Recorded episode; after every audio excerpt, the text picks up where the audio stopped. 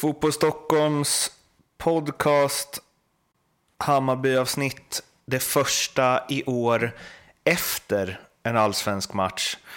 Och eh, Oskar, i vårt körschema så står det, det är, det är som vanligt på fredagar.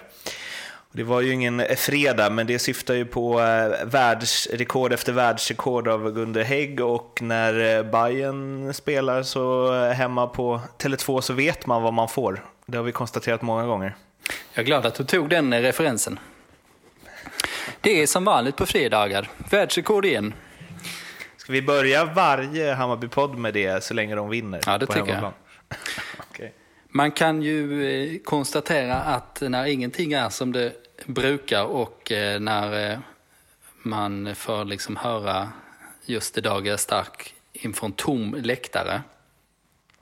Svårt att sätta ord på den upplevelsen och alla märkliga procedurer som pågår runt omkring och så. Så kan man ju konstatera att vi kände igen det mesta egentligen. Det var en utklassning och Hammarby har ju nu vunnit Um, nu kommer vi in lite på Nora Strandbergland där va, nio matcher. Det är inte nio mål på nio matcher, men det är nio vinster i rad om vi räknar in eh, säsongsavslutningen i fjol. Mm. Sen har man dessutom tre... Nio vinster på nio matcher. Ja, exakt. Och dessutom har vi ju tre cupmatcher också, eh, som Hammarby mm. gjorde 11-1 på. Så statistiken är ju hur man än vänder och vrider på det förkrossande. Det är ju, ehm, nu ska man väl passa sig för att dra paralleller till europeiska storklubbar och så vidare, men nu gör jag det ändå. Men det är ju så här Bayern München för, eh, ja, jag vet inte, tio år sedan. Ehm, Juventus när de så vann varje hemma. När man, vet, man vet hur det går när Cagliari kommer på besök, som väl får vara Östersund då, i det här fallet. Det blir, det blir inget kryss, det blir inget liksom halvdålig insats. Utan det är så säkert och tryggt hela tiden. Mm. Ja, Billborn sa ju dessutom att han inte var nervös under den här matchen. Ehm, och det fanns det ju ingen anledning att vara eftersom, eh, ja, trots att man missade den här straffen i början så, så visste man eh, hur det skulle sluta. Och det är ju den eh, verkligheten vi får vänja, vänja oss vid. Och det är väl inte särskilt jobbig tanke för Hammarby-supportarna. Men en intressant parallell där till exempel när Bayern vann 2001. Då tog man ju alltså 48 poäng eh, på 26 matcher. Och eh, det hade, det, ett sånt poängsnitt hade ju liksom inte, hade förmodligen inte räckt i Europa nu. Så den där, eh, den där skickningen som vi såg i fjol kommer ju bara fortsätta. Dessutom tror jag att eh, årets format, kanske bytesreglerna, mm, tror tro, tvärt emot Billborn, där att eh, det snarare gynnar storlagen, men jag tror inte det är en jättefaktor. Däremot tror jag att, att det täta schemat kommer göra att eh, eh, storlagen blir än mer överlägsna. Varför, det har jag missat, varför tror han det? Att det skulle gynna inte storlagen? Ja, men han tror, hans teori där är ju att storlagen eh, jobbar mycket med att trötta ut motståndarna och att utdelningen ofta kommer i slutet av eh, matchen. Eh, när det, där det mindre laget går på knäna eh, och att om de då kan använda sig av fem byten då kan de plocka in gubbar som kan löpa jävligt mycket. Eh, men jag, jag tror det är mer liksom Bill, Billborns sätt att välja vinkel. Han gör ju det där ibland. Jag, jag tror att det är snarare tvärtom. Och framför, och framför allt tror jag att den stora grejen är det täta spelschemat. Och just i Hammarbys fall så tror jag inte bytena och slutfasen spelar så stor roll i den typen av matcher. För Hammarby har alltid avgjort innan. Det är ju på slutet de brukar släppa till istället. Och eh, de kommer ju alltid byta in bättre spelare än motståndarna gör. Så visst, pigghet är all ära, men det är klart att en, en bredare, bättre trupp är bättre. Ja, det är inte så dumt eh, så som man gjorde den här gången. Ehm, att man bytte in Ludvigsson och Rodic. Eh, tänk dig det i en tight match, liksom, där man bara kan stoppa in två kvalitetsspelare som har helt andra egenskaper än de man hade på planen sedan tidigare. Um, och uh, vi ska väl komma in på varför uh, Bayern är så uh, överlägset. Och det, ja, vi har pratat om det förr, men det finns väl anledning att trycka ännu mer på det nu. Men först så i, skedde det grejer i total hemlighet också efter matchen. Mm. Vi pratade mycket Zlatan i förra avsnittet så det ska vi hoppa över nu. Men eh, apropå hysterin så studsar jag på den rubriken. Eh, Zlatan var nere och snackade lite med spelarna efteråt. Eh, och det skedde alltså i Aftonbladet i total hemlighet. Mm. Fantastiskt. Var knappt så att de märkte av det, spelarna. Nej, det, det kan ju vara så. Ja. Um, um, en statistikgrej till bara, som vi ska nämna. Uh -huh. 19-6 i skott och då kom ju en del av skotten från Östersund på slutet. Det är liksom mm. de proportionerna vi pratar om. Eh, trots att det inte var en match där allting klaffade för Hammarby. Trots allt. Det är som vanligt på fredagen. Ja, vi sa att vi skulle prata om varför Hammarby är så överlägsna då. Eh, och då är det väl framförallt eh, Eh, Eh, två grejer som vi valt att pointa ut lite. Den första har rubriken “Rulla in en boll och låt den rulla” ehm, och hur eh, Hammarby hela tiden bara öser på och har ett högt tempo som eh, framförallt på Tele2 då, ehm, motståndarna hänger inte med.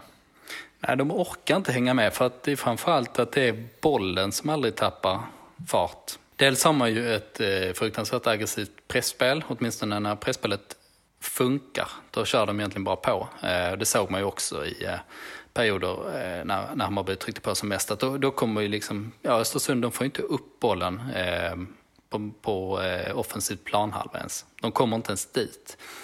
Eh, men nyckeln i anfallsspelet ser, ser jag mycket som att de här kombinationerna Ehm, som är så eh, utmärkande handlar väldigt mycket om att eh, man släpper bollen i rätt läge. Ehm, man tänker ofta till exempel spelare som eh, ja, Bojanic och, eh, eller kanske mest eh, Tankovic och Kasaniklic som är liksom, man tänker att de skulle kunna, eh, eller de har väl liksom bollkära tendenser med tanke på ja, att deras kvaliteter kommer till, till sin rätt. De kan dribbla och de kan eh, lösa situationer på små ytor och så vidare. Ehm, men de släpper alltid bollen till varandra i eh, rätt läge. Ehm, och eh, på så sätt, och det gör det liksom hopplöst för motståndarna att försvara sig. För de vet liksom aldrig vem de ska fokusera på. Ehm, och om man, om man gör det där, om man bara gör det om och om igen, då vet man ju att eh, ett lag som Östersund, eh, som tvingades ner liksom i inte bara ett handbollsförsvar, utan liksom två handbollsförsvar, där tio man står eh, på gränsen till eget straffområde i två linjer. Inte ens det, och, och, så försöker Östersund att pressa ut bollen liksom till, till kanterna så att Hammarby bara ska kunna slå inlägg. Ehm, och eh, ja, freda sina farliga ytor helt enkelt. Att, att det, det blir det enda de kan göra och det funkar ju ganska ofta eh, om man har ett eh, organiserat lag. Men när Hammarby gör på det här sättet, att han bara fortsätter rulla bollen, eh, sticka in den spelare på spelare med fart, då, kan han, då klarar motståndaren inte stå emot helt enkelt. Och det låter ganska enkelt, men det är rätt få lag som eh, klarar att hålla uppe den eh, frenesin.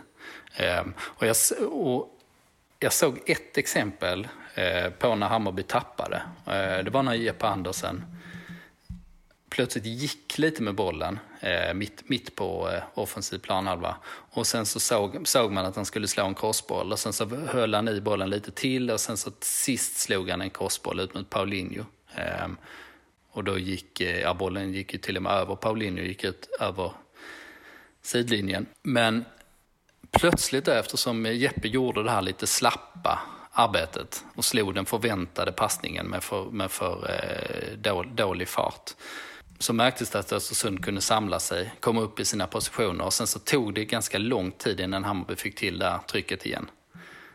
Um, jag tyckte det var ett bra exempel på hur, eh, hur viktigt det här är, eh, att man håller uppe den frekvensen när man möt, möter eh, motståndare som backar hem. Nu om ni hör att jag knapprar lite i bakgrunden så är det för att jag skulle försöka kolla upp eh, vilket år det var, men det borde väl varit 17, 6, när Östersund gick upp eh, så mötte de ju Hammarby eh, i första matchen va? Eller om det var Arne. Så var det kanske. Och jag kommer ihåg att de eh, lirade ut dem fullständigt spelmässigt. Hammarby bara sprang och jagade boll hela matchen. Och de hade ju någon helt förkrossande bollinnehav Östersund i den matchen. Och alla var helt eh, häpna liksom av Potter-fotbollen. Att vad, vad är det som händer? Att liksom Bayern på sin hemmaplan skulle Eh, ja, men som Hammarby är med publikstöd och så vidare. Eh, och så kom det liksom en nykomling som bara trillade boll precis som de ville. Det har hänt en del sen dess, på båda fronter kan man väl säga. Ja, verkligen. Ehm, Östersund har ju byggt sitt lag jävligt eh, klokt under många år, måste man ju säga. Alltså om vi bortser från varför man har kunnat bygga, dem, eh, bygga laget på det sättet. Ehm, men det har inte bara varit taktiken med Potter, utan det har ju varit att man gjort ett sånt skickligt strategiskt arbete. Och det betyder att man forts fortsatt har ett rätt bra lag. Men nu är, det ju, nu är alla nyckelpersonerna utbytta i föreningen. Eh, och då har de ju inte alls den där eh, kunskapen längre. Alltså det är ju rätt talande att Sören Åkerby kommer in liksom som någon slags eh, mentor eller filosof eller vad han nu hade i deras sport, sportsliga råd. Sen fick han ju kicken också för att han länkade till rasistiska sidor på Facebook, vilket de hade kunnat kolla upp eh, med 30 sekunders googling eh, någon gång under de senaste fem åren. Men att de liksom plockar in honom i en sån roll säger ju allt såklart. Alltså jämfört då med, att, med tanke på att man hade ett sånt uppenbart tränargeni där innan i form av det är en bit från Graham Potter alltså. Ja, det är faktiskt exakt så långt från Graham Potter man någonsin kan komma. Ehm, och mitt långa resonemang där, så det, det kanske var lite eh, omständigt beskrivet, det är väl rätt självklart det här, men, men hela poängen är att komma dit till den nivån ehm, där man behärskar det. Det är, det är minsann lättare sagt än gjort. Men det betyder ju också att det finns inget lag som kan backa hem och kontra och ta en pinne mot Hammarby på Tele2. Det går liksom inte som en liten klubb om det inte händer något jävligt konstigt. Vi ska in lite på vilka det är som är nycklarna i det här. Då. Vi var inne lite på det, men ska grotta ännu mer där. Hammar Beach, det vill säga Tankovic, Bojanic, Kasaniklic. Du var inne på det att de eh, gillar ju att boll allihopa, men släpper den i tid till varandra och att det är en av eh, nycklarna till att få tempot så högt. Eh, och det tänker jag någonstans eh, grundar sig i att de litar så på varandra och tycker att de andra är bra också. Det är oftast eh, alltså att man får gå tillbaka till så här eh, Eh, när man var liten och spelade att den som var bäst inte ville passa och så. Det kan man ju se på högsta nivå också. Att man hellre gör det själv än att lämna över till en lagkamrat. Lex typ Ronaldo Benzema i Real. Eh, men, men här är det ju verkligen att de bara förstärker sina, eller varandras eh, spetsegenskaper genom att göra det så lätt som möjligt för varandra. Ja, eh, exakt. Jag skulle till och med sä- säga att det där eh, det är nästan vanligare att eh, ja, individuellt skickliga spelare måste kompromissa. Det är nästan alltid så på, på ett eller annat sätt. Liksom. Eh, men här är det, nej, det är exakt så. De älskar verkligen att spela med varandra. Det är inget snack om det. Ehm, och eh, apropå överlägsenheten, ja men de... Nu är det ju en match där en hel del saker, eller en del saker åtminstone, runt omkring funkar ju inte. Var ju inte så liksom synkat. Vi kommer ju till det, eh, till eh, vad som hände allra längst fram i plan och, lite nummer 10-positionen också. Men eh, tack vare den här eh, otroligt höga nivån som de har. Eh, och det som är intressant är att de är bättre nu, eh, tror jag, jämfört med i fjol. Och i fjol var de ju totalt eh, dominanta. Eh, Tankovic och Kasaniklic, alltså jag tror de hade väl liksom, tillsammans, de hade ju tio chanser i den här matchen. Eh, det blev ju farligt nästan varenda, varenda gång. Eh, och eh, Bojanic, hans genialitet, ja den blir tydligare för varje, för varje match. Jag tror ju att han, han har mer att hämta också, vilket är jävligt intressant. Ehm, ja, spelar på en helt egen nivå helt enkelt. Det måste jag fan säga där om uh, Darjan, alltså att Jag trodde inte det. Jag trodde inte att han eh, skulle nå hit. Jag trodde att det var liksom den talangen som aldrig riktigt blommade ut och att det skulle stanna vid ett mittenlag i allsvenskan. Liksom. Ja, jag, verkligen. Är otroligt bra gjort av Bayern och, och Billborn att få ut det alltså, som de har fått. För han är ju verkligen det man såg glimtvis i liksom Östersund och HIF och så det har de ju fått att bli ja, hans normala. Och så har han höjt den nivån ytterligare. Mm. Nästan det... alla talanger som är uppenbart är omogna eh, lite för länge. Alltså Bojanic liksom somnar i omklädningsrummet i IFK Göteborg. Mm. Nästan alla de försvinner längs vägen. Mm. Med tanke på hur jävla svårt det är att bli bra i fotboll i, i den konkurrensen. Men eh, jag tror hyllningen ska väl gå till Jesper Jansson framförallt som eh, värvar honom från Helsingborg efter att han gjorde sin första bra säsong i karriären. Han vann ju, han vann ju poängligan, eller han vann väl assistligan i Superettan och blev vald till seriens bästa spelare eh, när HIF gick upp. Men det är ändå något annat att göra det där och sen komma till Hammarby och vara ännu bättre. Ja, precis. Särskilt när Hammarby hade ju redan eh, Junior och Jeppe Andersson också eh, på innermittfältet. Um, och en eh, intressant grej där, alltså Billborn har säkert jobbat bra med Bojanic, men man ska komma ihåg att inför, inför säsongen i fjol så var ju Billborn mycket tydlig med att han inte trodde på Bojanic som innermittfältare. Mm. Vi hade ett långt eh, snack om det eh, inför, ja, på träningsläger där inför säsongen 2019, jag och Billborn. Um, och då pratar han mycket om att vi har inte råd att ha en spelare i en pirlo där. Det är liksom en lyxroll. Um, att han har ju fantastiska passningar men liksom, han kan ju inte hålla på och slå långa crossbollar och sånt där. Liksom. Apropå det vi pratade innan, alltså rulla in en boll och låta den rulla. Man, man har inte råd att sänka tempot på det sättet. Liksom, utan han trodde ju, men om vi flyttar upp på Janic i plan, de testade honom i Tankovic-rollen, um, då kan han med sin precision slå passningarna där. Alltså, då är det fint att han tar någon speed liksom, eller att han kan slå sin gubbe på, längs med kanten eller något sånt där. Utan, men då kan vi använda hans eh, eh, eh fötter och blick för spelet i en sån position. Men eh, så, så är det ju inte längre. Och nu är det ju Bojanic som styr. Det är liksom, han har ju konkurrerat ut Junior, men nu har han ju snart Ja, han har inte konkurrerat ut Jeppe Andersson, men han har åtminstone placerat sig före honom i hierarkin. Alltså det är Bojanic som är playmakern och den självklara ledaren i spelet från innermittfältet. Men om Bojanic, Tankovic, Katraniklic funkar och är på en egen nivå så är det ju någonting som inte funkar i Hammarby då. Nu har vi varit så positiva i 20 minuter här. Men det är ju eh, nummer nio rollen som Paulinho hade. Han brände straff och eh, ja, gjorde väl en klassisk 1 plus-insats. Är det anledning till eh, oro? Aaron Johansson och eh, Ludvigsson finns ju där bakom. Mm. Och Imad Khalili finns ju också. Då vet man att man har en lösning som alltid funkar men som kanske aldrig lyfter sådär. Eh, men eh, ja, det är det väl. Alltså man bara, alltså, skäl till oro är det definitivt inte i det större perspektivet. Men, bara, men om man bara tittar på den positionen och här och nu så funkar det inte alls i vart fall. Eh, Paulinho, som du sa, han försökte ändå Alltså, han försökte ändå göra det kollektiva jobbet och sådär. Alltså, du vet ju hur viktigt pressspelet är. Ehm, och skötte väl det någorlunda tyckte jag. Men sen, ja, men sen funkade det inte alls i spelet. Ehm, och eh, Aaron Johansson eh, kom ju in, fick se ut att få ett friläge men var för, för slö och för tveka för mycket och sen var den chansen borta eh, på slutet. Och det är ju så som vi har sett det tidigare, liksom, att det saknas ju den där instinkten. Det finns en tvekan i hans spel. Han är på rätt ställe eftersom han verkligen vet var man ska vara.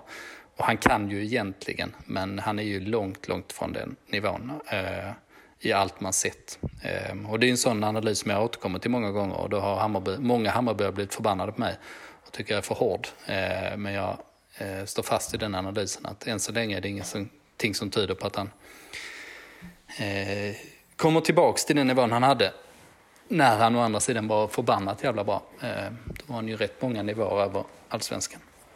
Men eh, eh ja, korta svaret ja, eh, det funkar ju inte just nu.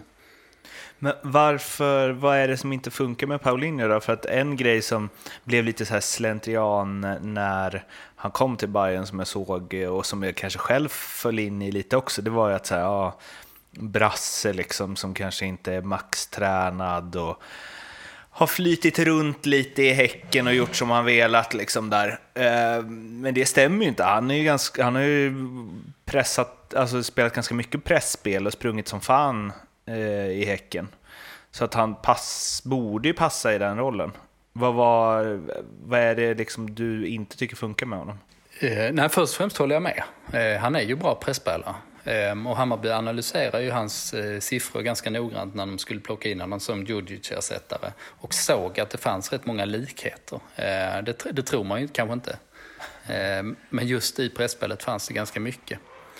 Eh, så det där kommer nog ge sig och eh, i övrigt vet man ju precis vad Paulinho går för. Eh, okej, okay, nu, nu börjar han bli lite åren och han håller ju han håller inte den nivån som han gjorde när han vann skytteligan så det sjöng om det i Allsvenskan kanske.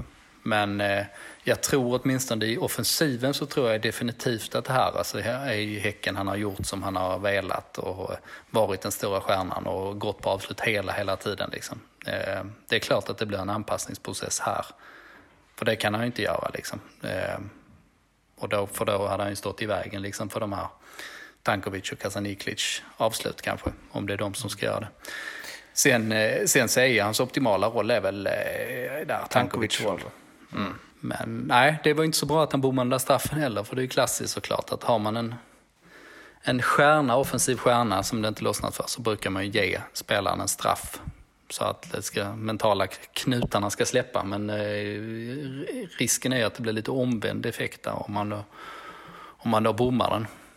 En jävla mental knutstraff alltså. Visa med mm. hela kroppen vad han skulle skjuta och sen så lagom löst. Precis, ja verkligen. Eh, det var, eh, du vet, man får inte göra fel nu på något sätt. ja. eh, den, den känslan. Men eh, ja, nej, men sen Paulinho, det är klart att det skulle kunna lossna där. Eh, nyckeln är väl att han eh, hittar sin roll i eh, lagspelet helt enkelt. Vilket, ja, det skulle han väl också kunna göra, men det är inte helt säkert. Men vill man inte ha honom då i liksom Abbe Khalili-rollen? Hade han inte varit bättre som någon längre... Fast i och för sig, han vill ju avsluta hela tiden. Det blir lite lurigt. Men jag tänker mm. att han, han är liksom inte den som så här rusar in i straffområdet och vinklar in Katraniklic och Tankovic-inlägg. Liksom. Nej, han är ju mer... Eh, en snidare. Som, ja, och den som stänker dit bollarna. Men han, kanske, han är ju inte... Men han är inte riktigt klassisk tia heller. Alltså om man tänker, eh, om man nu tänker Abbe Khalili som mm. tia. Khalili är väl kanske mer åtta egentligen. Men han är ju playmakern. Eh, Vad tyckte du om Khalili då? Nej, det, var, eh, det såg inte så bra ut där heller. Det är ju en jävla skicklig spelare. Men frågan är ju lite om det blir för mycket av det goda. Mm. Om man spelar med Paulinho också och sen de här eh, Tres Amigos där som vi har avhandlat. Eh, då tänker jag att det kanske är bättre att spela med Ludvigsson. Han hoppar in och bara eh, visar direkt att han gillar att löpa på djupet. Eh, men då kanske bättre att ha honom som drar isär så får de andra eh, lira boll ihop. Kan det vara så att så här, Tankovic, Bojanic, Kacaniklic, man tänker som vi var inne på att de vill ha mycket boll allihopa för att kunna så här, maxa sitt spel, men de släpper den eh, också som vi var inne på, liksom perfekt till varandra. Eh, men sen så är det två spelare till, Paulinho och Khalili, som också ska ha mycket boll och då... Att all, de fem synkar inte än i alla fall på det sättet. Nej, precis. Eh, de kan ju ha... Eh, alltså alla, det är bra många ska ha mycket boll med tanke på att de släpper den så snabbt eh, såklart. Mm. Och spelar på det sättet. Men, nej, men jag tror det hade ändå varit bra med en som verkligen löper och drar isär. Tänker man Rodic också, om man går in som ytter, då skulle man ju, alltså till höger till exempel, och, och bomba på djupled mer. Mm. Då skulle ju Kasaniklic kunna gå in som tia. Eh, Nu är ju Kasanik lite som klippt och skuren för den rollen han har, men han skulle ju också funka ganska bra i en tia. Det hade inte behövt vara så en jättestor omställning. Mm. Men eh, ja, nej, det kanske kan bli lite svårt att hitta rätt i nummer 9 och nummer 10. Eh, sådär naturligt. Det kanske tar lite tid i vart fall. Eh, och sen så finns det ju en Zlatan-dörr såklart. Alltså, in med honom som nia så bör man inte prata så mycket mer om den positionen. Nej. Nej. um, nu väntar ju Elfsborg borta och sen är det derby mot Gnaget på Tele2. Det var en mjuk start kan man ju säga. Elfsborg såg ju rätt bra ut alltså, mot uh, Blåvitt ändå. Eller smarta i alla fall. Jag såg lite grann av den matchen. Ja, och då saknar de ju sin viktigaste spelare. Jag har ju trott mycket på Elfsborg inför den här säsongen. Men när Sivert Heltner Nilsen, som var en total game changer för Elfsborg i fjol. Mm. Bara, deras problem var hela tiden att det bara läckte på defensivt inom mitt fält. Och de blev överspelade. Så stoppar man in honom. Ginger Makelele, som han kallades i Norge. Eh, ehm, så vände allting och han är ju såklart deras viktigaste spelare. Tycker jag. Kanske inte den bästa, men den viktigaste. Och nu är han skadad. Ehm, så därför överraskade det mig att man kunde åka till eh, Göteborg och ta en jävligt tung trea. Vad var det? Första segern mot Blåvitt? Var, ja, på var... 17 år va? Stämmer ja, inte det? På bortaplan. Ja. Mm. I Johan Larssons comeback. Som var en... Det är synd att han inte spelar någon av Stockholmslagen. Han verkar eh, ha längtat efter att bli intervjuad av svensk media. Verkligen. Han eh, försökte liksom smyga in en skön rubrik i princip varje svar. All right. Det är den, eh, det är den, vad heter det? Det är den andra sortens medieskolning. ja, precis. Att man alltså många, fram... av dem, många sådana medierådgivare försöker ju alltid ge råden, eller det var ju populärt liksom för tio år sedan kanske, när de där medierådgivarna kom in. Det var ju att liksom säga så lite som möjligt och ge ut, lite, ge ut så lite information som möjligt till journalisterna. Att det var liksom nyckeln, vilket är ett fullständigt idiotiskt eh, råd såklart, liksom, av, av många anledningar. Eh, men eh, ja, han kör i alla fall tvärtom då uppenbarligen, Johan Larsson. Vilket är härligt. Ja, men förutom Larssons eh, Elfsborg så väntar ju sen AIK i derby som sagt. Och ja, eh, det blir ju något annat. Ja, lätt att glömma. Men eh, allsvenskan gäller ju det det brukar gälla och eh, ja, med Elfsborg borta, ju, ja men då är det puls. Och sen är det ju faktiskt derby på riktigt med allt vad det innebär och i det här fallet inte innebär också. Men eh, ja, det känns ju jävligt roligt i vart fall i de här dystra tiderna.